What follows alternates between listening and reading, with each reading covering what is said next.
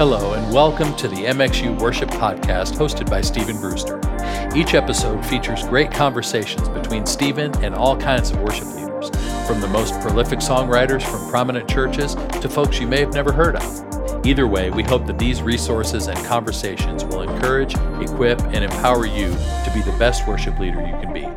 Make sure to follow and subscribe to this podcast too, so you can stay up to date on all of our episodes and other resources. Welcome to our podcast today. I'm so excited. My name is Stephen Brewster, and I have one of the most amazing human beings on the entire planet. I think that if David lived today as a psalmist, he would appear as Jesse Reeves. Whoa. I was not expecting that. I mean, you wanted awesome, so we went we went all the way there. But I do believe it. I think Jesse Jesse and I have been uh, able to be friends. We worked on a couple projects together, and uh you, to me, like, do you remember those those commercials, like the most interesting man in the world or whatever it was? Oh, yeah, like Dos Equis guy? Dos Equis guy, yeah. yeah. You're like the worship Dos Equis guy. All right. I'll tell um, you, I'm, I'm, Stephen, I'm somewhere between King David and the Dos Equis guy. That's a pretty good one. I mean, it doesn't seem like a bad combination, you That's know? Funny. There's worse, there's worse combinations for sure. Um. Man, so glad to have you today. Thanks for taking some time out to talk to to talk to me and to talk to some of our friends who are worship leaders. And, uh, you know, again, I hope that by the end of today's conversation, our friends feel inspired and maybe educated a little bit, maybe challenged. So tell me a little bit, how did you even get started in music? You live in Austin, Texas right now, which is awesome. But how did how did music, like, become the thing where you're like, yeah, that's what I'm going to chase down? Um. Okay, short version is I, I'm a Texas boy through and through. I was raised up north of Fort Worth in a town called Keller, and I was raised on a ranch, and my dad uh, is still a rancher to this day, and uh, I was raised showing Angus cattle. So everything like stereotypical for our people that aren't in Texas, that you think that's what Texas mm-hmm. guys do, that's what I did. And uh, amazing. Yeah, I grew up in like a real strict uh, Bible church. Like there was, we didn't have, actually I don't even know if there was such thing as a worship leader back then. We had music ministers, right? The guys that standed up in the front with the, did, yes. did their hands. You can't see me, music but I'm ministers. Doing the hands right now. Um, yeah. So that's what we had. And we had the piano and the organ. And uh, basically, uh, When I was in, when I was fifteen, I met Jesus. Raised in church my whole life, but when I was fifteen, mm-hmm. I actually like met Jesus, and I remember praying, God, like whatever you want me to do with my life. I never prayed I want to be a songwriter. Never prayed I want to be a musician. I just prayed like yeah. God, whatever you want to do with my life. Um, at the time, my sister, uh, my older sister, she kind of. Her rebellion was she dated this guy that looked exactly like uh, John Bon Jovi, like back in the day. Not not today's John Bon Jovi, okay. like the old slippery when wet John Bon Jovi. He had long gotcha. hair and earrings, and it was her rebellion to bring him home to my dad, the rancher, right? Oh, yeah. Yeah. And I thought this dude was awesome. And I was right. just like, and he played bass in an eighties hair metal band. So basically... When she would go over to his house, um, my dad would send me to make sure they weren't making out, you know, and all that. That's amazing. And they would go, they would go like hang out in the living room, and I would go to his bedroom, and he had a bass guitar in there. And I, I remember it like it was yesterday. He had Guns N' Roses' Appetite for Destruction on vinyl, and I put it on his record player. And track one, side one is Welcome to the Jungle, right? So I literally just picked up his bass guitar and started playing along to Welcome to the Jungle. It just made sense to me. And he came in and he was like, whoa, do you play bass? And I was like, no, I don't. Sorry, man. Was I not supposed to touch your bass? And he was like, he was like, no, I don't care. I'm just saying like, you're playing the bass line for that song. And I was like, I am? He goes, you need to be a bass player. And so I became a bass player literally because of that guy. His name's Jeff Bocci. Wow. Um, I literally hadn't seen him since I was fifteen. I'm forty-seven now. And last year, so they I saw didn't. Him. The relationship didn't work out, is what you're no, saying. No, it didn't. But I saw him in okay. the Nashville airport last year, and got no to, way. Yeah, I got to thank him. I was like, bro, you don't know that I've had a career in music for the last thirty years because of you. And it was because awesome. Of, wow, it was just awesome to see him. Anyway, uh, fast forward, played in a a Christian band, signed a record deal when I was sixteen, I guess. Um, we were called Between Thieves, and came to Nashville, did the whole thing, and we sold dozens and dozens of records. Um, over, well, I don't want people to think I'm bragging. That was over, over dozens of years. That was over like eight years. So, um, I got married in ninety-seven and decided that I, w- I had to like grow up and get a real job. So got yeah. out of that band. Got married in July of nineteen ninety-seven. August of nineteen ninety-seven, I got a phone call from this country boy in Grand Saline named Chris Tomlin that nobody ever heard yeah. of. Never and heard he, of him. He never asked him. me, at that point nobody had, and he asked me if I would come play bass and told me he was a worship leader. And I was like, I okay. don't know what that means. And I told him I just right. got married. Uh, I wasn't going to play bass anymore. And he said, well, I need somebody this weekend. And to play at a thing in Texas called Hot Hearts is what it was called. It's like a youth teen, like True Love Waits type rally. And so I said yes, and I went and played, um, told him I'd play with him one time, and that weekend where I realized what leading worship was, and I realized what a worship leader was, it was like God said, everything you've done up to this point was just training for yeah. what I'm called you to do. And I just had never seen a worship leader, you know, and... Right. So, yeah, I told Chris I'd play for him one time, and I played for him for seventeen years, you know, and... Oh, my gosh. It was, you know, they were, it was fantastic, and just started writing songs with Chris. A- again, when we started, we had no idea. Uh, obviously, you have no idea. Oh, we just wanted right. to write songs that... We, we just wanted to write songs that we could sing at church, right? right. And so... That's what, when when I started playing for Chris, he had already written We Fall Down by himself. And I was just like, man, I have no idea what this whole thing is about, but I'd love to write songs that move people like that. So, you know, we first song we ever wrote together, we wrote at Falls Creek in Oklahoma at a camp, and it was called Kindness. Um, still one of my favorite songs we ever wrote together, and just... kept writing songs for church, writing songs that we could sing at youth camps. And, you know, in two thousand, we wrote a little song called How Great Is Our God, and had no idea what that song would do. And I always tell people that we spent the next fifteen years chasing that song around the world. Yeah. So, isn't that crazy how that, that's how it happens? Like this, this unbeknownst moment, and then you end up just chasing it. Yeah. Man, I say this to songwriters all the time. We literally wrote that song to play at a youth camp so the kids wouldn't hate us. You know? And did it work? Did they like you? It from the first time we played it, well, obviously we didn't know what it was going to do, but we knew that it was special right. because it was a youth camp, and we would finish the song and the kids would launch back into like the bridge, you know? Name above all names. Like the kids yep. were engaged like that. I don't know if you ever saw that Babylon Bee article about the oh, yeah. worship leader that, that got caught in the vortex between the chorus and the bridge of How Great Is Our God.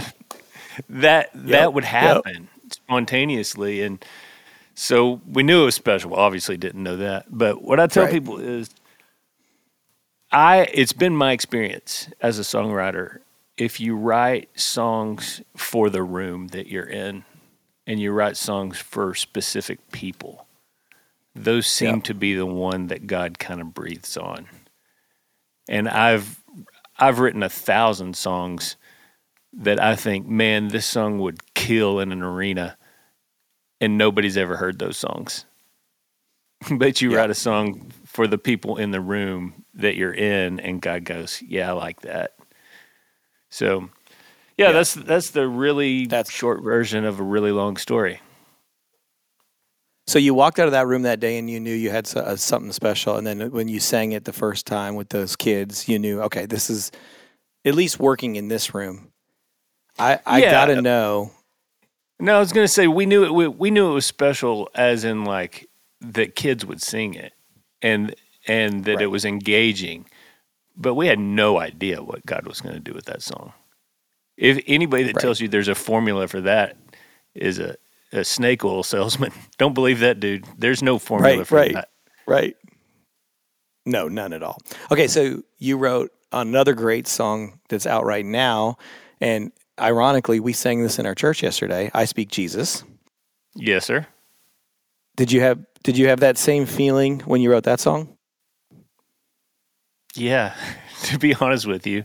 Uh, yeah. Again, not that it would do what it was doing, but that song is a totally different, okay, you fast forward twenty plus years from How Great Is Our God. Right. And we were in Montana at this thing called Kingdom Songs that Michael Farron put on, where basically, you know, people of a town can come learn how to write songs with professional writers. So Michael brought in myself and Dustin Smith and Ryan Shirley and Tony Wood, like all these pro writers, and Michael, Benji Cowart, um,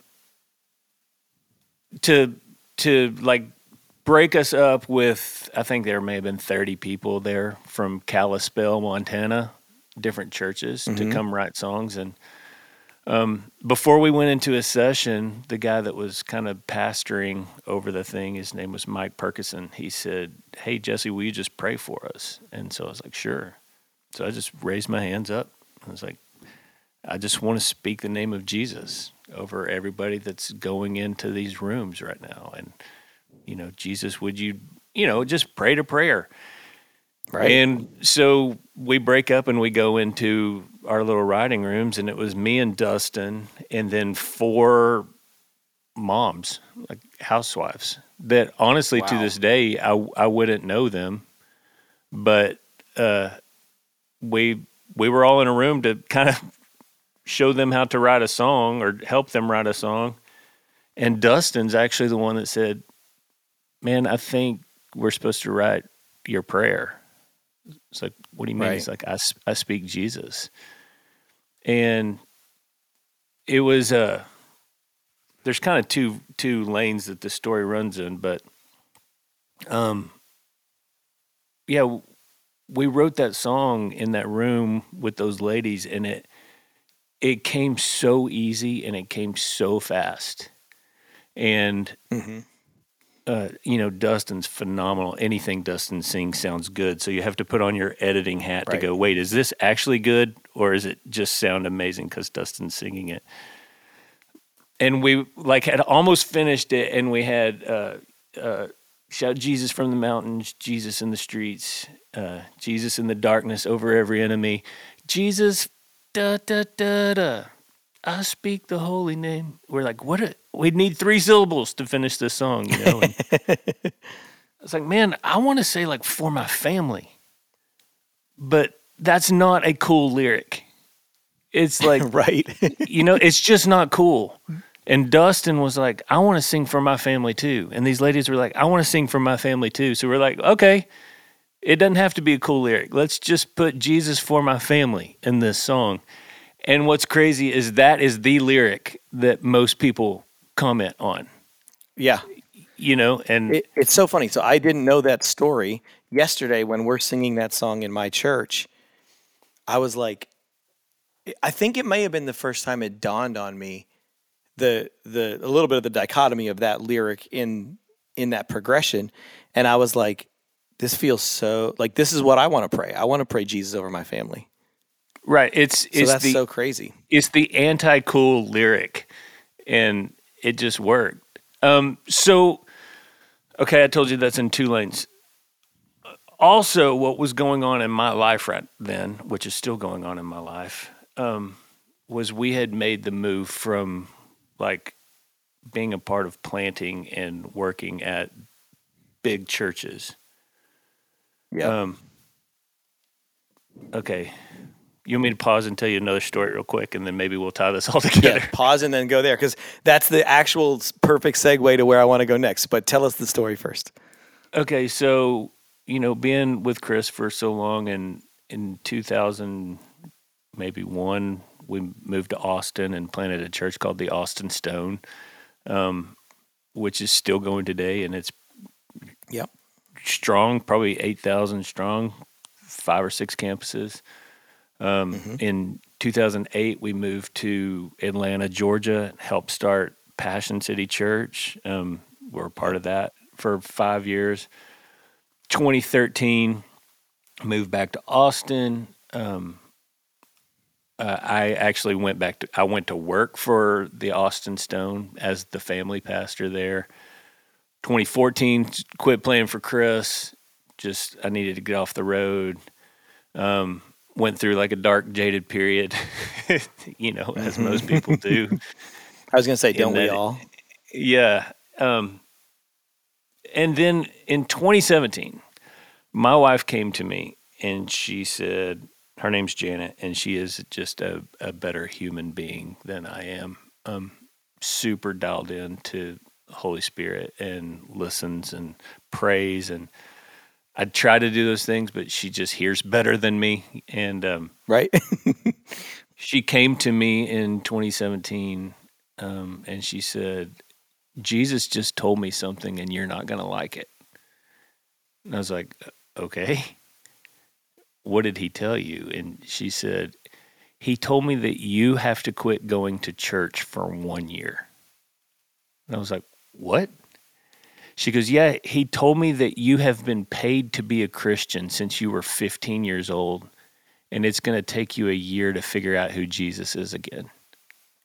Wow. And I was like, okay. I, we've been married long enough that I, I don't even go through the, God didn't tell you that. I'm like, okay, if that's what he told you, let's do it. So I quit working at the Austin Stone December first of twenty seventeen, and did not go to church for a year, and instead we just read the Bible together as a family. Um, you know, in Acts two forty-two, it says, "Those that were of the way devoted themselves to the breaking of bread, the teaching of the apostles, and prayer." Mm-hmm. And Janet was like, "Why can't this be church?" And so we started just having some people over, and we started meeting um, at some friend's house, and um, just we would eat a meal together. We would read the scripture together and actually do like the Discovery Bible study questions. What does this say about God? What does this say about man? Yep. And how should we change? That's just the th- nobody wow. would teach. We just asked those three questions. And it was like the most filling time ever. And then, you know, Jesus said, "My house will be a house of prayer." So every time, every week, every person got prayed for by name. We would pray for every person. Mm-hmm.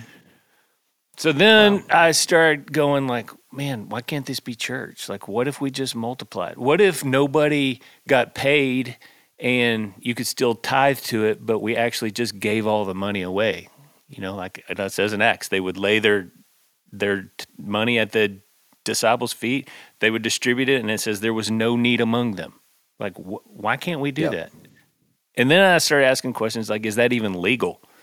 I don't know if that's legal right. for like, it kind of sounds like money laundering. Like, right, you have a need, I want to right. give you money, but I'm going to give it through this place because there's a tax advantage. Like, that kind of sounds like money laundering. And um, I think it was part of the Ozarks plot, plot for sure. Yeah, maybe. Yeah, Jason Bateman, he, House Church. Yeah. Um, House Church. Anyway, short version is, I was talking to a friend about that to see if it was legal, and he goes, "Well, you know that's what Francis Chan is doing in San Francisco." And I was like, no. I, I mean, I hadn't talked to Francis in five years since, like, you know, Passion World Tour. And right. so I called Francis, and I just you know, I literally just vomited everything that I just said to you. And he said, well, why don't y'all move to San Francisco?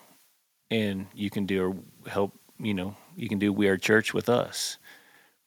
And I said, because that actually would be easier than what I think God's asking me to do. Wow. Um, what I mean by that is Janet and I both are really good worker bees. Like if somebody else has a vision for something, we can work hard to make that vision happen. But actually taking a step out on our own where we're not underneath a Chris Tomlin or a Louis Giglio or a Francis Chan, it was really scary, to be honest with you, because if it fails, it's on us. And so yeah. Francis said, why don't you come out to San Francisco and y'all can just stay with me and Lisa and ask us any questions. You can go to church with us. And we're like, cool. I said, when do you want us to come? He said, can you come on December second? And I was like, sure. So the next day, I'm booking flights, and I just start laughing. Janet's like, what? I was like, Janet, you told me that Jesus said I had to take one year off of church, right? She was like, yeah. I said, my last day at the Austin Stone was December first of last year. And Francis just asked us to no come way. on December second. Like, I will have had three hundred sixty-five days off. So we're like, I think that's what God wants us to do. Um, anyway, so... we started it, and our goal is to multiply every year. Uh, we have seven house churches now. Um, one of the problems wow. that we had is we could not do modern worship songs on our back porch. And right. it's it's crazy, but because that's what I do for a living. I try to write songs for right. these places. um, for people to sing, yes. Mo- most houses have have, you know, just... just normal people playing an acoustic guitar. And, I mean, I love Brandon Lake with my whole heart, but trying to pull off Graves into Gardens on the back porch with just an acoustic, it just doesn't work, right? Or whatever Hillsong exactly. songs are. So right. we were trying to just write simple songs that we could sing on our back porch. Um We start every one of our gatherings, still to this day. We start every gathering at every house with what we call Jesus stories. And that literally looks like, hey, let's go around the room and just tell us one time this week that you got to speak the name of Jesus to somebody.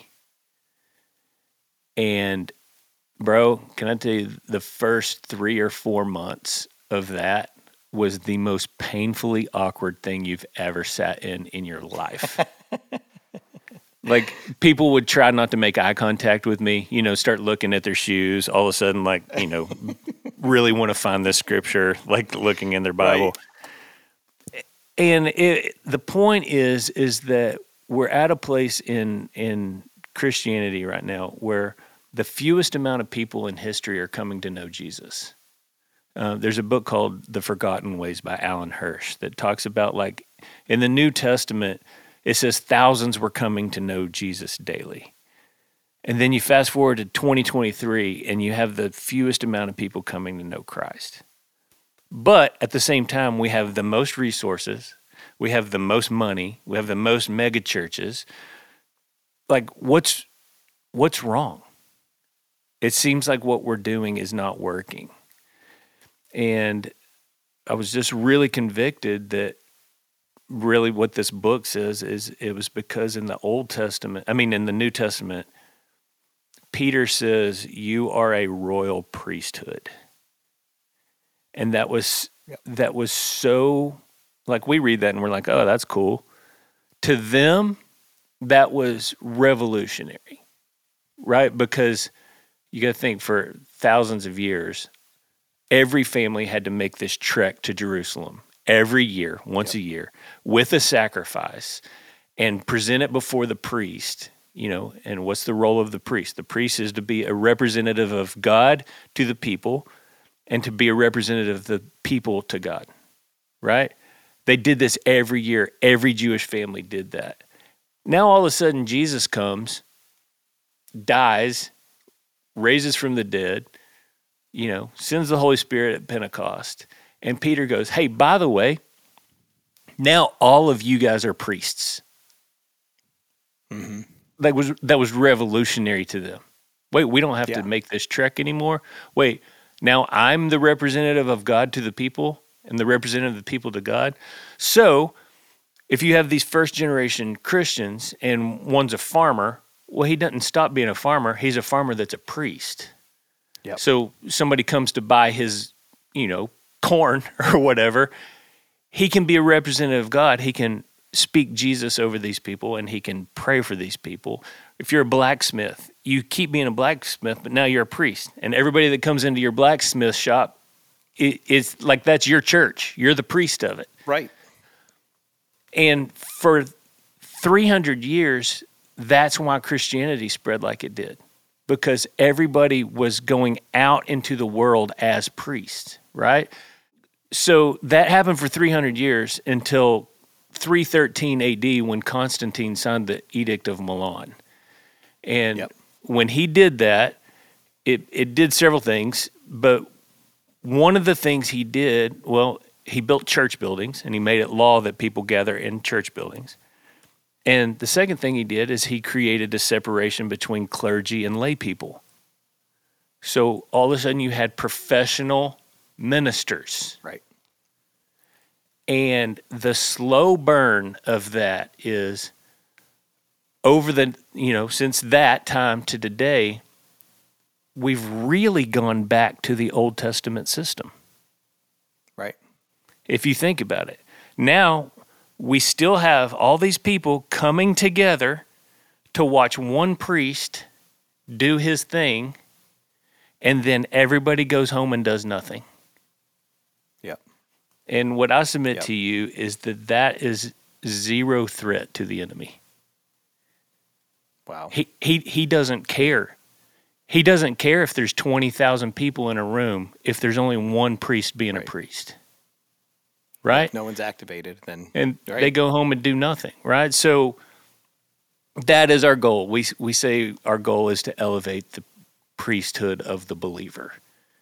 And so, like I said, every week, let's start with Jesus stories. First three months were that of that were awkward.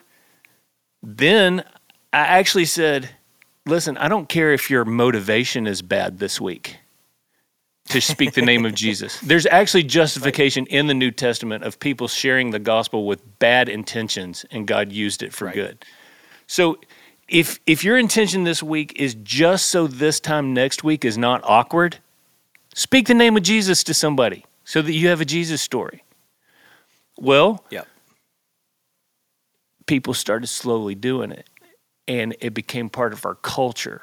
And now, now we pretty much have to shut Jesus stories down every every week, but this is this is the point. If you're a priest, then it's your job to find the needs in the community. So now people's Jesus stories will be like, hey, I met a single mom in the line at the grocery store that can't pay her rent. Can we pay her rent yeah. this month? And I will I will say, yeah, we'll pay her rent, but here's the deal. Find out how much her rent is. Her rent is, you know, eighteen hundred bucks. Okay, I'm going to we're going to pay her rent this month, but I'm not going to give her eighteen hundred bucks. I'm going to give you right. eighteen hundred bucks. And you're going to elevate your priesthood and take it to her and sit down with her, pay her rent, and tell her about Jesus. Tell her that Jesus sees right. her, he hasn't forgotten about her, and that he loves her. Well, guess what happens if you do that? You know who's going to want to show up at your house next week? and the, the, that that lady. Exactly. You know, being able to pay for surgeries for people, to be able, it's just like, wow. It's amazing to watch people elevate their priesthood and start speaking the name of Jesus. So, like I said, here's where our two stories meet, is that we can't do modern worship songs on our back porch. We're desperately trying to get our people to speak the name of Jesus to people during the week. And I go to Kingdom Songs and intersect with Dustin and pray I Speak Jesus, and this song happens, and I was like, bro, as long as we can keep it so simple that I can sing it on the back porch. And that's kind of where the two roads came together. And it's wow. super simple, and it's it was just to be a tool that we could sing to encourage our people to speak the name of Jesus. And and I think that's one of the reasons that God said, I like that, and decided to just kind of, you know, he yeah. just blew he blew on yeah. it. It it wasn't to yeah. be a song to go around the world. It's a song to be sung on my back porch. And right. Sorry, that was that was a really long answer, Stephen. Oh my gosh, that was so good. I couldn't even write fast enough, write my notes fast enough. I'm like, wait, wait, wait, wait. I, did I make? I made sure I got that right. I hope. I'll be, probably be texting you like multiple questions just to make sure I didn't screw it up. I mean, that was awesome. So you are obviously like swimming in a in a lane that is completely countercultural to a lot of the the art and worship songs that you've actually created. Like you've written on a lot of songs that really their natural home would be in the big auditorium uh, type gathering. How do you live in that? How do you live in that um, tension a little bit between when you're sitting down to write it? Because you don't, every song you write isn't, isn't um, I Speak Jesus, obviously. Right. So how do you, how do you live in that tension? Um, Man, for me, the what I've just chosen to do is I will always write for the small, because I feel like if you write for the small, it works for the big. But if you write for the big, it doesn't always work for the small. Example of that, Stephen, which you would know more than anybody. Um, the good folks listening to this haven't heard this song yet, but a song like God Is in This House um, that we wrote for Central in Las Vegas, the mega church mm-hmm. of mega churches. And, you know, Drew yep. Bodine, the worship pastor there, is a dear friend and super gracious, and we'll go out there and try to write songs for Central. I mean, it's Las Vegas, for crying yep. out loud. If you want your drum throw, your drum riser to flip upside down and catch on fire, they can do it. They've got all the toys and tricks to do that. And it fits into right. their culture. Totally. And God uses it. I mean, okay, I'll, I will insert this right here. That's where I am right now in my pendulum shift, is that God's so good, he uses all of it. I don't, I'm not now exactly. like the ch- house church guy only. That's just where we are.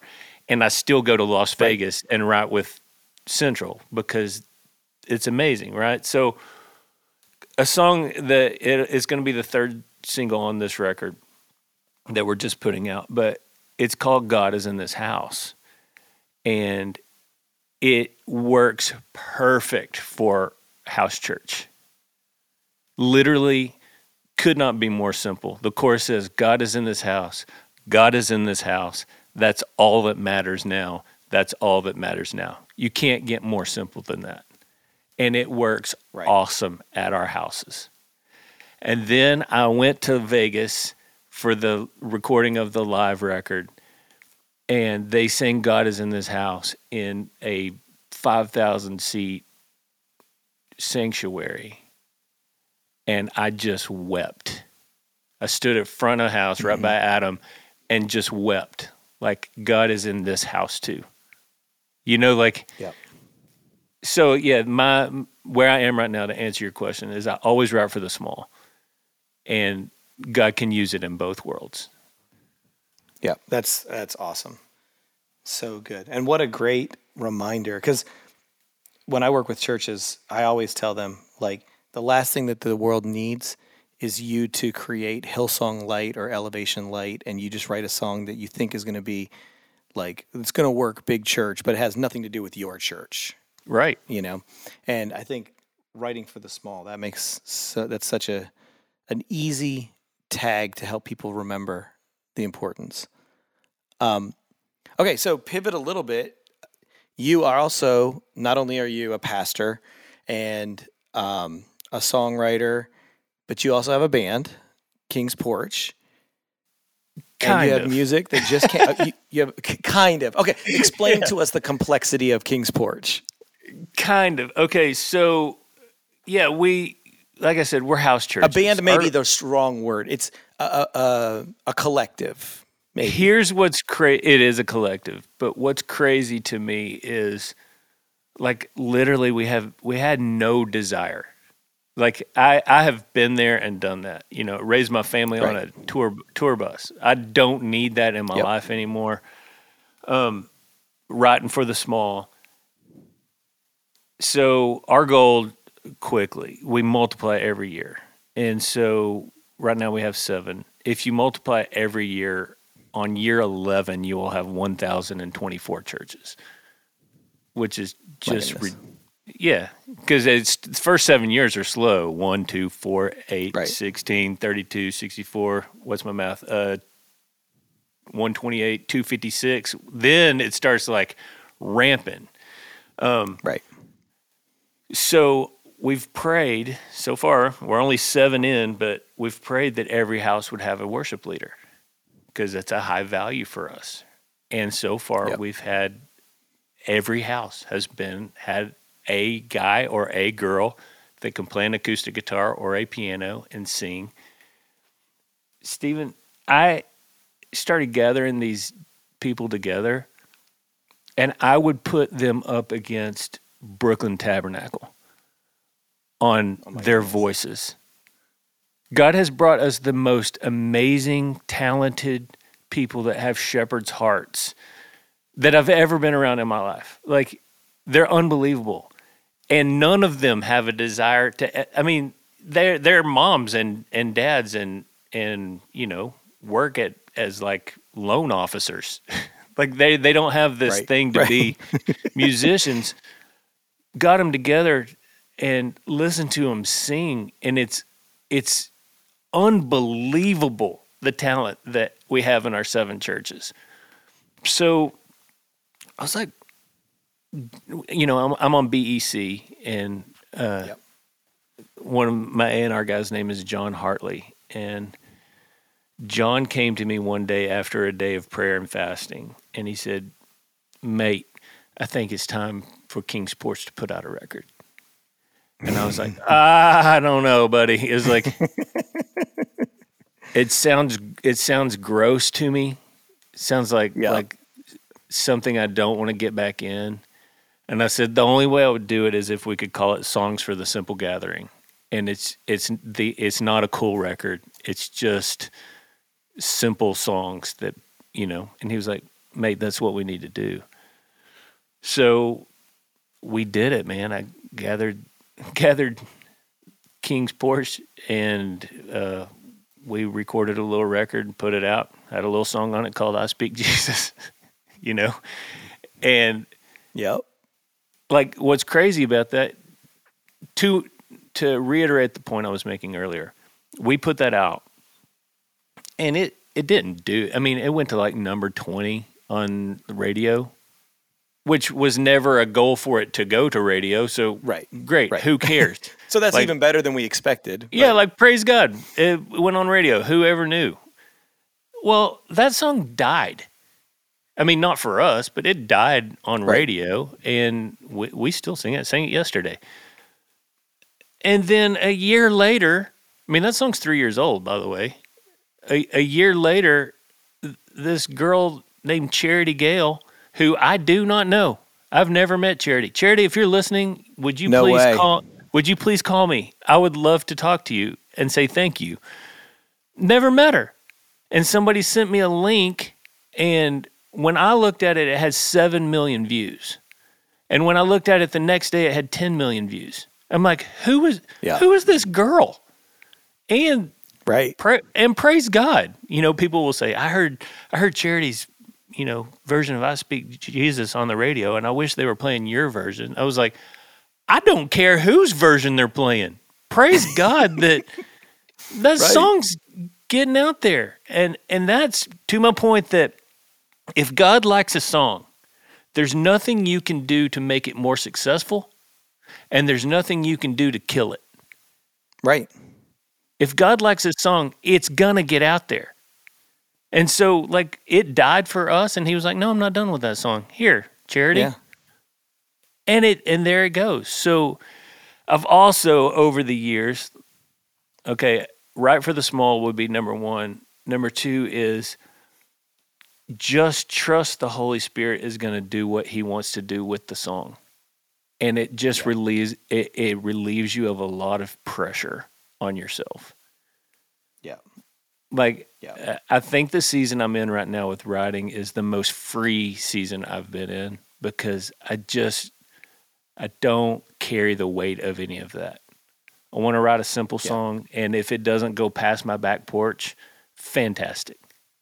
If people on my back yeah. porch can well, sing. Well, and sometimes that's where the that's where it was meant for. It was meant right. for the back porch. And that has to be enough. Does yeah. that make sense? That has to be enough totally. for you. Totally. If it's not enough for you, you will always be disappointed.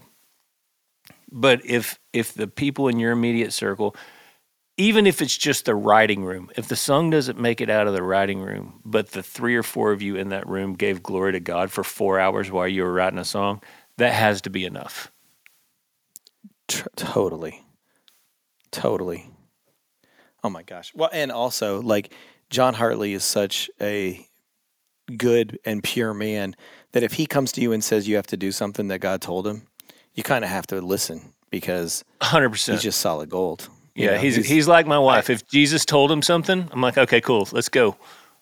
I told him, I, we, he and I had coffee one day, and I just told him, I was like, you are like goals. Like if I feel like you're like the priest of of A and R people, and I just want to learn how you do what you do because I, you just feel Jesus when he's around, you know? So, um, okay, so King's Porch wasn't like this master plan to take over the world, but what's awesome is is that it definitely has helped uh, get songs that are coming from your community to other communities that are similar to that. Um, if you could project forward what you think or maybe what God's put on your heart that you hope to have happen through your community next, what are some of the things that you might be dreaming about? Man, what's funny is none of, none of it has to do with music. We're going to keep writing songs, but where we are right now, Stephen, is uh, the scary thing about what we're doing is it works. Yep. Do you know what I mean? Like, uh, I've said since the beginning, what the number I just threw out to you. If you do this for eleven years, you have, a lot, you know, one thousand twenty-four right. churches. The, just because that's how math works, right? I was just saying that. Yeah. Well, now all of a sudden we're like, oh no, this is working. And we're being able to elevate the priesthood of the believer, you know, twenty people at a time, asking them every week, number one, have you talked about Jesus with anybody? And number two, how can we pray for you? You know, and, and people, when you have a house church, you can't hide. So if you and your wife are, are fighting on the way to church, everybody knows it, and your marriage is going to be prayed for that day. You know, your kids yep. are going to be prayed for that day. Um, yep. What do I want to do long term would be, here's, okay, ah, you can edit out anything you don't want. Last year we had three churches, right? Since nobody gets paid, mm-hmm. we were able to give away one hundred eight thousand dollars. Which Amazing. is, that's not like pat on the back. That's just like, that's what was given. We gave it all away. No, paying, that's just paying, reality. Paying, yeah. paying rent, paying, you know, surgeries. All we do some global initiatives with ministries that we support. But now I'm just like, okay, if three churches gave away one hundred eight thousand dollars, I told you on year eleven, you'll have one thousand twenty-four churches. The crazy part is if you do it for twenty years, you'll have five hundred twenty-three thousand churches. Oh, my gosh. If each one of those houses has twenty people in it, that's nine million people. Oh, my goodness. And so I'm going, okay, if three churches gave away one hundred eight thousand dollars, how many, how much money could five hundred twenty-three thousand churches give away? And right. then I start going, wait a second. If if that was the case, if the church was doing what the church was supposed to do, then all of a sudden we don't need Medicare. We don't need Social right? Security because there would be no need among them. So now right. my brain has shifted to the reason that we have government programs is because the church has not done what the church is supposed to do. Wow. So that's a huge answer to yeah, your question. Yeah, I was going to say, when you said that number, when you said that number, I'm like, at that number, you erase global poverty. Right. You can, and, and it's possible. It's possible. So that, right?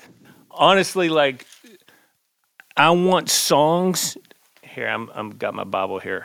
I want songs to go out and do what songs do and to bring glory to God. But my goal is not songs. My goal is, I, yeah. okay, simply put, what I would love to do is over the next twenty years of my life, I would like to elevate the priesthood of nine million people and give all our money away. That that feels good. And you're like, okay, that's that's, that's pretty far-fetched. What if what if we hit ten percent of that goal? Great. Right. You know what I mean? Great. So phenomenal. Like like like bibl- biblical level story if you reach ten percent of it. Right. This is this is last night we had a worship gathering. So we're we're in houses once uh, we're in houses every Sunday except the the last Sunday of the month we do a worship night where all of our houses get together and we worship, and I actually preach at it. And last night we were celebrating uh, Faithful Still coming out. That's the new song that we're probably supposed to be talking mm-hmm. about. The new song. Yep. Everyone, please go to uh, whatever wherever you stream music. Everyone listen, go stream the song. Listen to King's Porch, Faithful Still. It's a really good song. I, it's a fantastic song, and I love it with my whole heart. Um, that's the only plug for that song. Just, I think you're going to like it. Anyway, we were celebrating that last night, and I was able to tell our people, I was like, hey, it's it's funny to me that, like, the world is kind of hearing songs that we're putting out, and it's kind of catching the attention of some people. But our songs are never going to be what we identify ourselves at, as. And this is the passage that was on my heart for our people, and it's, it's Romans twelve, starting in verse nine, that says, "Let love be genuine, abhor what is evil, hold fast to what is good, love one another with brotherly affection, outdo one another in showing honor. Do not be slothful in zeal, be fervent mm. in spirit, serve the Lord, rejoice in hope, be patient in tribulation, be constant in prayer, contribute to the needs of the saints, and seek to show hospitality." I was like, if anything, if we're known for anything, I want people to say that is the most loving, hospitable group of people I've ever met in my life. They love each other and yep. they love Jesus. And and I was just like, I'm glad our songs are going out there, but what we're trying to do is create a culture that actually looks like it did in the New Testament. And it's it's not, that's the funniest part about the whole thing, Stephen, is people always, I, I speak a lot, and people are like, well, tell us about, like, you know, this new house church movement. I'm like, yeah, there's no such thing as a new house church movement. It's, in fact, the oldest idea in the world. We're not reinventing right. anything. We literally are reading this book, and if the book says do it, we're trying our best to do it, and if it says don't do it, we're trying our best to not do it. There's nothing tricky about and it. And classifying it as a movement probably, like, is countercultural to what it even is in the first place. Right. Right. It's not like, like I don't know. Yes, to your point. It's it's not tricky. And it doesn't have to be sexy, right. and it doesn't have to be polished. I was so freed up the first time we went to Francis's house. You know, I was expecting, it's Francis Chan, for crying out loud. He's a hero, you know? Like, right. there's going to be yeah. something about this that's sexy. And right. the it was so unsexy that it was beautiful. Like, Francis... yeah. True story. Francis says at the end of, like, the time together, he goes, man, I really feel like we're supposed to take communion together. So he goes into the kitchen, and they had one piece of white Wonder Bread, and they had a white grape Capri Sun. That's all they had was juice. And he squeezed this Capri Sun into a bowl and his little kid sigh, started crying because that was his Capri Sun. That was- so it was like chaos happening. Brings out a right. little bowl with a Capri Sun in it and a piece of white Wonder Bread. And we all broke off a piece of bread and dipped it in the Capri Sun. And it was one of the most holy communions I've ever taken in my life. Wow.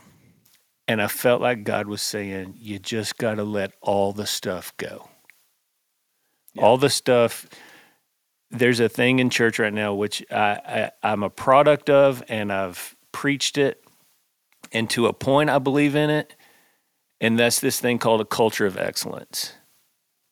I do believe in doing what we're doing with excellence.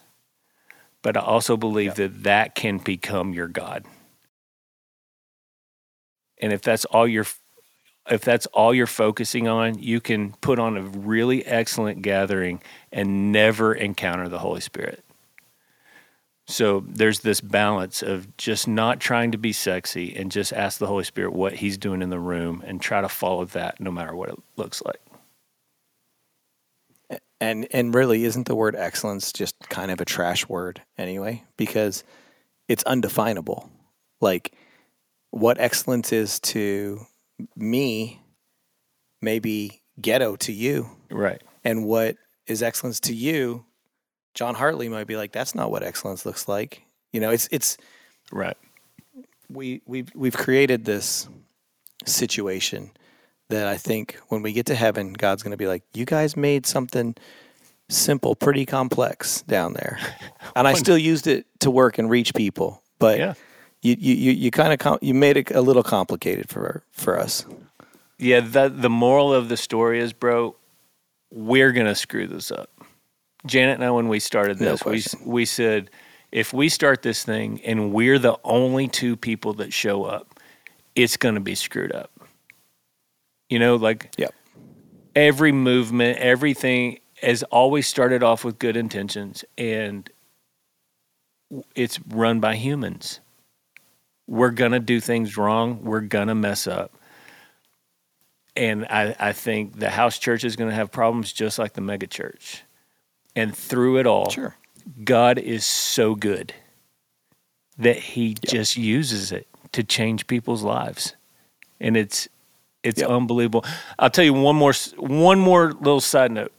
The benefit of the house church that I was not expecting, and it was not planned, is that literally half the people on my back porch are Catholic.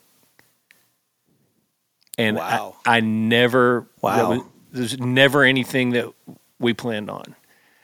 And there's this family that's become really good friends of ours, uh, Hispanic family, Catholic family, um, raised in the Hispanic Catholic Church. And their their whole family got saved on my back porch. Wow. And it, and it was beautiful. And I was talking to him afterwards. I was like, bro, how did you end up here? Like, what, what's the what's the story? Right. And he was like, well, he's like, you know, we were raised in the Catholic Church. And he said, uh, about a month ago, my wife told me that she just wanted to feel something when she went to church. He said, so we started asking around, and then a mutual friend led him to our back porch. And I said, well, Greg, let me ask you this. Would, would you have ever gone to the Austin Stone? Because that's a huge church in Austin. And he goes, right. no. He goes, no. I said, why? And he goes, because that's a Baptist church. I said, well, buddy, wow. what would you do if I told you that we were a part of starting the Austin Stone? The Austin Stone actually started in our living room. He goes, you're a Baptist? And I was like, well, I'm not I'm not saying that. I'm a follower of Jesus. I'm just saying, like, right. it's the same God. It's the same church. And he was like, no, I never would walk through the doors of a Baptist church, but I have no problem coming to your house. And wow. so one of the wow. one of the side effects that I think is beautiful is it turns out, Stephen, that there's only one God, and there's one Lord, and there's one baptism, and there's one church. And getting back into people's houses is tearing down the walls of all this division that we've seen over the last generation. Yep. And really, I think there's... we're striving for unity between between yeah. all the all the flavors. So, yeah. anyway, bro. Totally. Sorry, well, I, that was probably like three hours. Dude, that's you, amazing. You said we were going for thirty minutes. No, you can't stop goodness. You just got to let. It's like songwriting. You, if you're on a on a on a roll, you just keep it going. You know. So thank you for taking time to talk to us today and for hanging out. And um, if you could give if you could give a worship leader who they're in their local church and they're they're they're trying to figure out how to just do this in a God-honoring way to be a little bit better at what they do next week than they were this week, what would be the one thing you would tell them? Man, honestly. Read your Bible. Mm. one hundred percent. It's so that, funny you say that. That sounds like the most... My wife... Go ahead. No, my wife says all the time. She's like, it's funny to me how many worship leaders don't ever read their Bible. I would I would say it would be a really high percentage. Yeah. Um, I don't know. I, I didn't say this. So I don't know who I heard say it first, but they said you... As a leader, you can't lead someone to a place you don't know how to get to. And mm. so I, man, I I stopped reading the Bible as a history book about three years ago. I stopped reading it as a history book or as a science book and started reading it as like God's love letter to me in every story. Yep. In every story, like what is God trying to show me about his character in this story? And it's just amazing what, if you'll pause to read your Bible, what the Holy Spirit will tell you. Yeah. And, you know, totally. You're a shepherd. If you're a worship leader, you're a, you're a shepherd, right? And your job is to mm-hmm. lead people to green pastures. That, Psalm twenty-three is about the good shepherd, and we are supposed to We're supposed to mimic him.